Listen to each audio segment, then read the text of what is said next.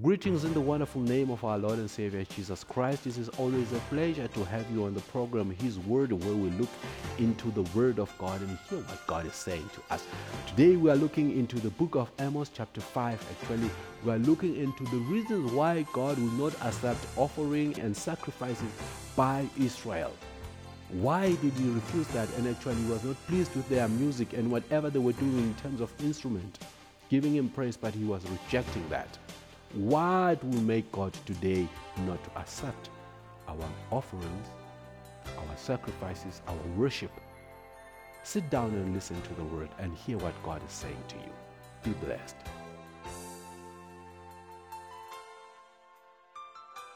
Today's title is Your Worship or When Your Worship and Offerings Are Rejected by God. We'll read the Bible in the book of Amos, chapter 5, from verse 18 to verse 25, and I will read I hate, I despise your religious festivals. Your assemblies are as nature to me. Even though you bring me burnt offering and grain offering, I will not accept them. Though you bring choice fellowship offerings, I will have no regard for them.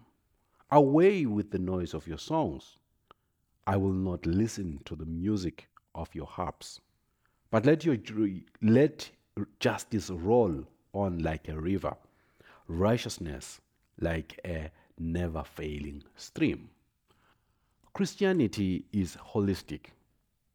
It is not only a spiritual journey, but it is also a practical journey or a physical journey that people need to see and you have to leave it.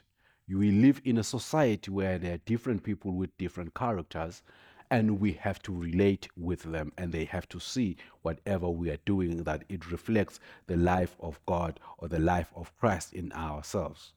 But most of the times we, we just deceive ourselves and take at it as if it's just a spiritual journey. There is nothing that needs to be seen in the physical. Even if we can have that at the back of our mind, we don't really necessarily put it into practice that much. Now, how we treat other people actually matters to God. He is so much concerned on how we Christians, who say we represent Him on this earth, treat other people. Church is successful today. People are successful today. People be, build big houses, churches are so beautiful. There are many things that are done today that are so good and that are so beautiful. Well structured music in church, well structured programs, everything is good. We are doing many things that we believe give glory to the Lord God Almighty, that we think they give, bring us closer to God. We worship God, we sing everything that we do in church, we do it to the Lord. We bring even our offerings and our tithes to the Lord. We sing hymns giving him all the glory. But is the Lord happy with what we are doing? What if our tithes and offerings are not accepted by the Lord? What if our offering is not accepted by the Lord? What if our music that we've actually worked so hard to write, to rehearse, to actually score, and to do everything is actually not accepted by the Lord. Sometimes we even cry as we sing and as we pray, but it is not accepted by the Lord. I want to take you back to the scripture that we've just read. The book of Amos was written by Amos, actually, who was a farmer before he became a prophet of God. This is a minor prophet. He was just a farmer who had been there and he was in the time when Uzziah was king in the land of, uh, uh, of Judah. So everything was good. The kingdom was doing well under Uzziah. They were actually uh, prospering. There was stability in peace. Business was booming. They were getting land. There was no fight. There were no fights with the Philistines. Everything was good. There were everything was good and all was booming. But underneath that, God was not happy. Regardless of what was seen, the success, God was not happy with what was happening underneath. He saw things that were there. So the farmer, who is Amos, was called by the Lord to be a prophet and to speak to Israel to correct these things. There are many things that the Lord raises such that Amos sensitizes Israel about so they can be in the right standing with Him. So, as we do all things in our Christian walk, the beautiful church buildings, the beautiful services that we have, even as individuals, the beautiful houses that we have, the beautiful things that we have, God is concerned how we deal with the people that we are we meet, we meet each and every day. Some will engage in our business. I will start with this. God talks about injustice. There's quite a lot, if you read the whole book of Amos, he's talking about injustice, the first thing that he talks about. He says there is no more justice. Now, what is justice?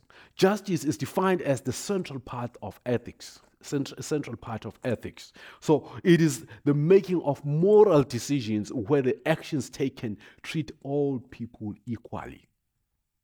So there is no one who is taken for granted or someone who is of more value to the other. All judgment is based on what is right, and actually, somebody gets what he or she deserves. So he says, God is saying, there is no justice. There is no justice, there is partiality. Now, let us consider the things that were happening in Israel. If you read Amos 4, verse 1, it says, Hear this, hear this word, you, in brackets, well fed, pampered cows, or women of Bashan, who are on the mountain of Samaria, who oppress the poor, who crush the needy, who say to their husbands, Bring in the wine in brackets now and let us drink. Now, the person who is here who's saying this thing is a farmer, and Amos understand it better. And Understand it better. I remember quite well when I was a young boy. There were cows. I would look after cattle at home, I understand a little bit of the behavior of cows. When there is a garden and maybe it's winter and there is a garden that's very, very green, and uh, maybe it's fenced, and the cows really want to get what is green inside there. They will kind of like graze next to the, to the fence and then look for a weaker uh, a calf or cow that they can just uh, uh, crash against the wall, against the fence until the fence falls and then they can uh, get inside. Now, Amos is bringing that image. As a farmer, he understands what he means. He's talking about the cows of Bashan. These were cows that were so huge, were so large, and they were very strong. Now, he's referring to them as cows of Bashan. And now he also says the mountains of Samaria had he's talking about the mountains of Samaria. Mountains of Samaria had extraordinary grass, fat pastures. So these strong cows, they eat on the fat pastures, extraordinary fat pastures, so they become actually even stronger and even more big and huge. So they are so strong. Now, he's referring to them. They are the cows of Bashan, those strong cows that are there that can actually push the weak ones. The weak ones are the poor. And these are the cows are the rich. They actually suppress the poor to get what they want. That's what the Lord is saying. Now, they actually, Amos 2, verse 7, they trample on the heads of the poor as on the dust of the ground and deny justice to the oppressed. Father and son use the same girl and so profane my name. There are people on this earth that can trample on the head of anyone to get what they want. So it was happening in Israel, and Amos was talking on these things. He was not happy. I mean, God was not happy with what was happening because the poor were suppressed. We are living in a society where judgment is based on what you have, or on your level of education, or on your position at work. I want to bring it closer to church. I want to bring a practical example where this is actually evident, where there is partiality, where there is a case that needs to be judged in the church. Say someone, one of the leaders of the church, maybe the chairman or the elder or the pastor, they are leading the church and they fall into sin. While we understand the church to be a place where people are mended and they reconcile with the Lord, people who are in the forefront actually have a special uh, way of discipline.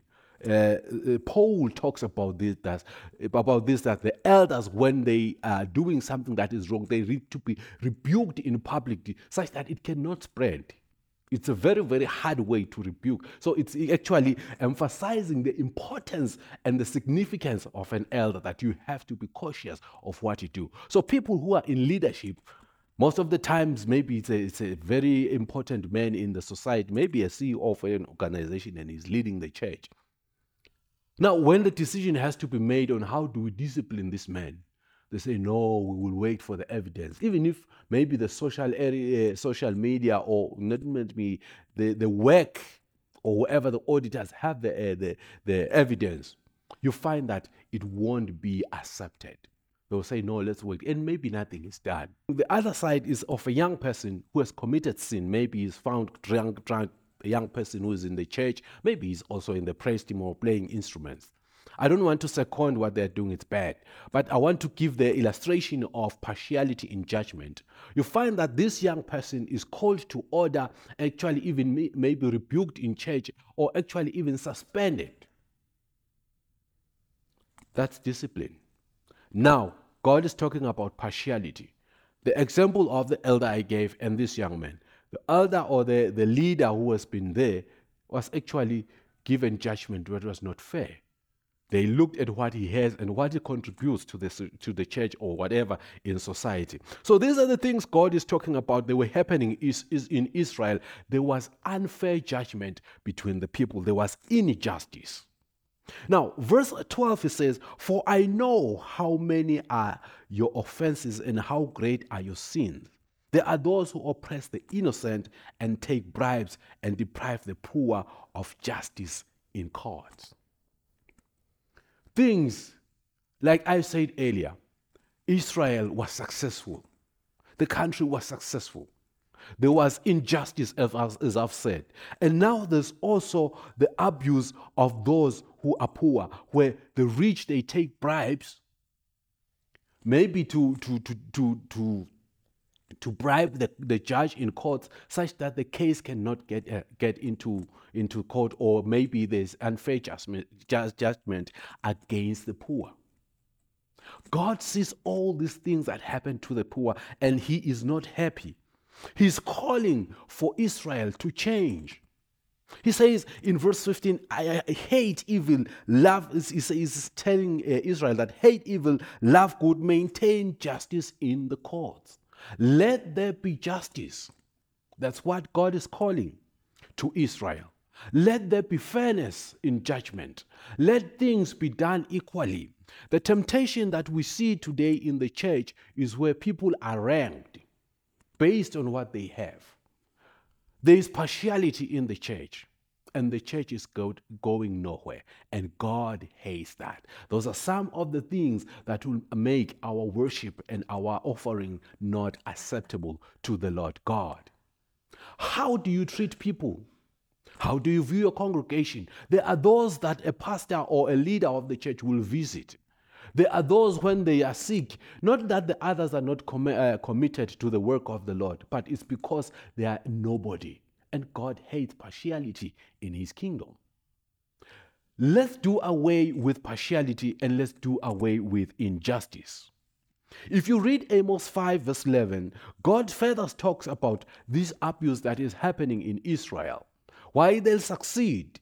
Therefore, he says, verse 11, therefore, because you impose heavy rent on the poor, on the poor, and demand a tribute, which is full tax of grain from them, Though you have built luxurious houses of square stones, you will not live in them. The money collected is used to build mansion. What is this all saying? Now, there are levies or taxes that are put or that are levied on the poor in Israel. This is what was happening. The poor had to pay taxes for the little that they had and give to the rich so the rich could build whatever they want to build. God saw that. But I want to bring it closer now to the Christian family. First, I will talk about the church.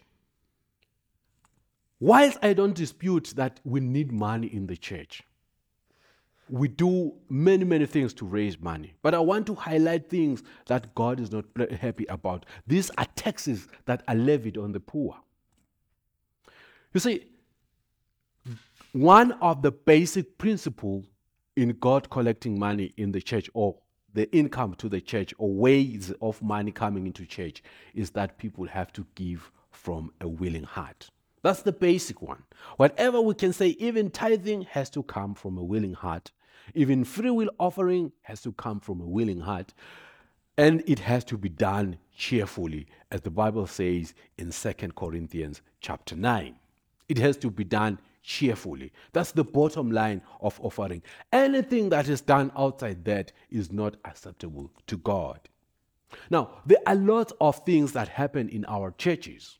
One of them is membership. You have to subscribe to be a member. I know there are reasons for that, but that's tax to the poor because those who cannot afford to pay for the money or for whatever that is called membership, they will always be left outside. Church has been so, or let me not say church, Christian events have been so much commercialized, such that the poor will actually not benefit from whatever is happening in church, in the, in, the, in the Christendom. You talk of couples, you have to pay maybe 500 to be part of that dinner. It's a good thing, but how about the poor? Everybody wants to raise money. I raise a festival. People have to pay to come in. I make people vote to be members of whatever is there. It's not wrong, but God is against taxes that are levied on the poor. Even if you do it, understand there are laws that cannot afford because God is concerned about this. So we put a lot of things, we tend to be focused on those who can afford. And some people leave the church in the process of feeling guilty that they cannot afford to pay the monies that are demanded in the church, and they leave the church. So God is talking about heavy, heavy, heavy taxes levied on the poor. Let's be sensitive as the kingdom of God, or as the church, that there are people who are poor that need care. They have come to the church to hear what God is saying, to be uplifted and to be made or to be built in the inward man, but they find that what is there is something else. There's injustice. There is, there is so much to pay for, such that some of them they quit. So let's be sensitive as the kingdom of, or, or as the Christians. Now, the other thing that God is talking about that is happening in Israel, He's talking about the lack of righteousness. Now, in the Old Testament time, when you're referring to righteousness, those were people who would keep the laws of Moses. They will do what the Lord says in the in the in in the uh, in the law of Moses. But if you read Amos chapter 2, verse 12, he says, But you made the Nazarite drink wine and commanded the prophets not to prophesy. Now, we know the law of the Nazarite was that they were not supposed to drink wine. They would make a vow never to drink wine. But these people, what was happening, they will force the Nazarite to do something that was against God. What does it mean to us?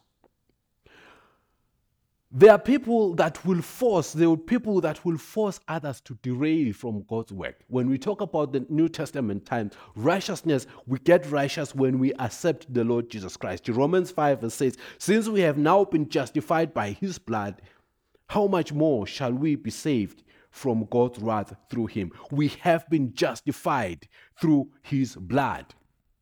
We have been made justified, we've made righteous through the blood of the Lamb. Now that we are righteous through the blood of the Lamb, we have to listen to what the Holy Spirit says to us. But what happens in this situation, these people that are leaders or that are like the cows that are strong, they are able to tell people to commit to sin.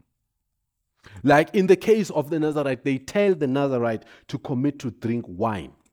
These people, if I can give an example, there are some churches that have accepted homosexuality. They've said there is nothing wrong as long as there is love. There are some uh, habits that have been done that are actually against the word of God. And because they are sent, said by the person whom we regard as our leader, they normally use the term spiritual father or they say someone who is a pastor and they derail people from the love of Christ. But there are also Christians, general Christians, that will justify evil ways. The common one is that you cannot get married with someone you have never uh, had a relationship with or had a sexual relation with. How will you know? That's the, what the people say. Some even Christians justify that. God says these people, they, He's not happy with what they do. It's what they do that makes God not to accept our offering. So what we find here is that these people they went to God and brought their offering and the Lord said, "No, I won't accept you. Now, the further this verse says, they say, they tell or they commanded the prophets and say, "Do not uh, prophesy."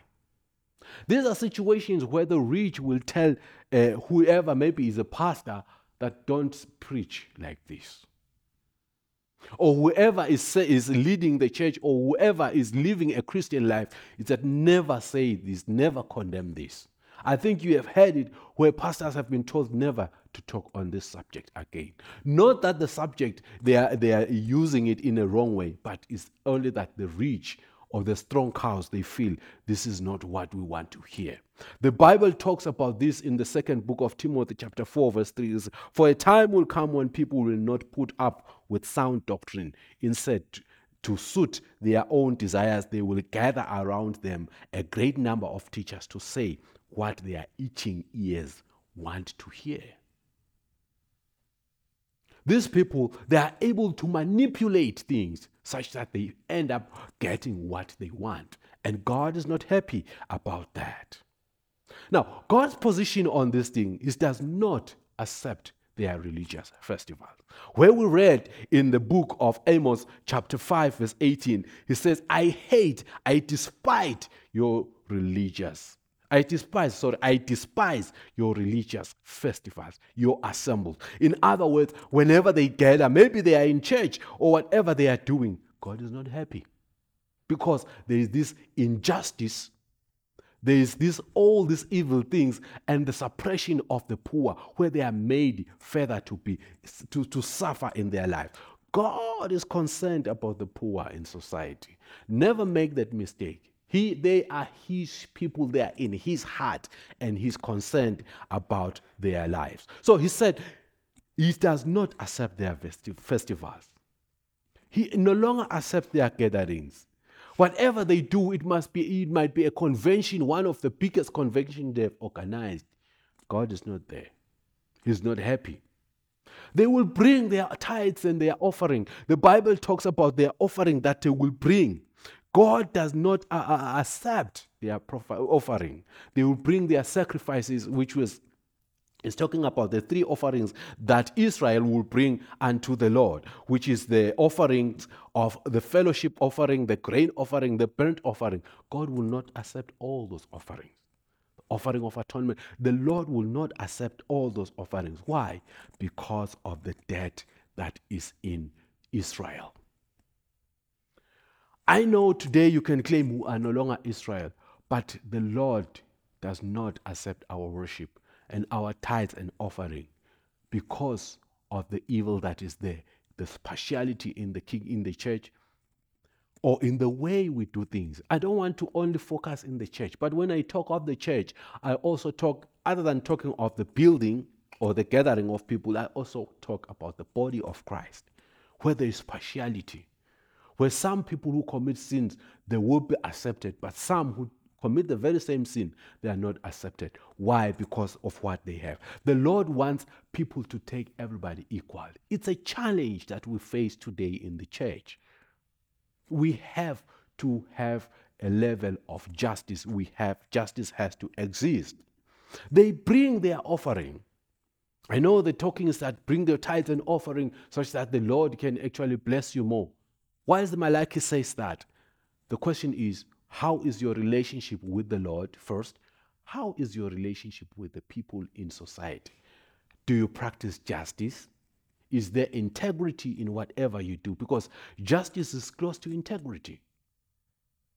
You do things fairly. God wants us to do things in a fair way that shows His goodness.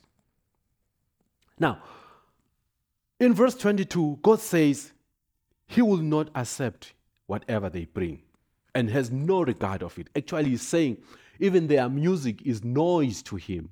He hates their music, their worship, whatever they bring to God in terms of singing, He hates it. He even hates the instrument, the, the arrangement, their playing of the harps. He does not like it. Why? Because they are oppressing the poor. The poor are on the heart of God. Uh, Amos 5:14. Uh, now God is uh, calling this: "Seek good, not evil, that you may live. Then the Lord, the God Almighty, will be with you, just as you say He is. Hate evil, love good, maintain justice. He's calling for righteousness. Let it be found in our courts. Perhaps the Lord God Almighty will have mercy on the remnant of Joseph. It is only when justice and righteousness is found where the Lord will be part of whatever we are doing. Let there be righteousness. Let there be integrity in whatever we do. Let there be trueness in treating people regardless of the level of life they are in. As we come to a uh, close today, as a church, we are so successful. Everything is good. Beautiful buildings, beautiful praise team, beautiful uh, pastor, beautiful whatever, building, everything is okay. But what is underneath? God is God pleased the way we treat each other? Is there justice? Is there fairness? Do we glorify God in the way we collect the money? Do we do it fairly? Because actually, God is not broke. He has everything, but He just wants people to bring money that is clean to His house. To us Christians, as we walk with God, are we living a life that fears God? How do we treat our employees? How do we treat our mates? How do we treat that place that person will stay in in our house how do we treat whomever is there how do we treat people i know it is natural to us to recognize some other people more, as more important than the other. And maybe we are tempted to make uh, to do injustice. God is calling for justice. Let's try to treat every, each and every person equally. It's a difficult thing but what god has called us to. We cannot be, say no to this one and then the very same other person, when it comes with the same request, we say yes. God is not happy with that. We have to maintain righteousness. Let's not step on, the, step on people's head to get what we want. Let us respect people. This is a character of God. God wants fairness and justice. It's a character of God. It's a complicated word that I, de- I deliver today, but that is what God wants from us who say we are Christians. This maybe does not apply, may, may of, of less importance to someone who's not a Christian, but to a Christian, that what God wants. No bulldozing, no injustice, no unrighteousness. Treat ev- everyone without partiality, with equal status, and make sure you don't levy taxes, take advantage of the poor, of the poor in the way we run the church, in the way we run our businesses, in the way we deal with things. Let not take advantage of any poor person. Well, that's the end of our program today. I believe the Lord has ministered to you through His Word. Now you know the things or the practices that we do that actually can bring a gap between us and God, or what we give to God, our tithes and offering, and even our praises, our worship, and our prayers, maybe may not be accepted to the Lord. Take your time to reflect on your life and correct those things because God wants justice and righteousness. God willing, let's meet next time and goodbye.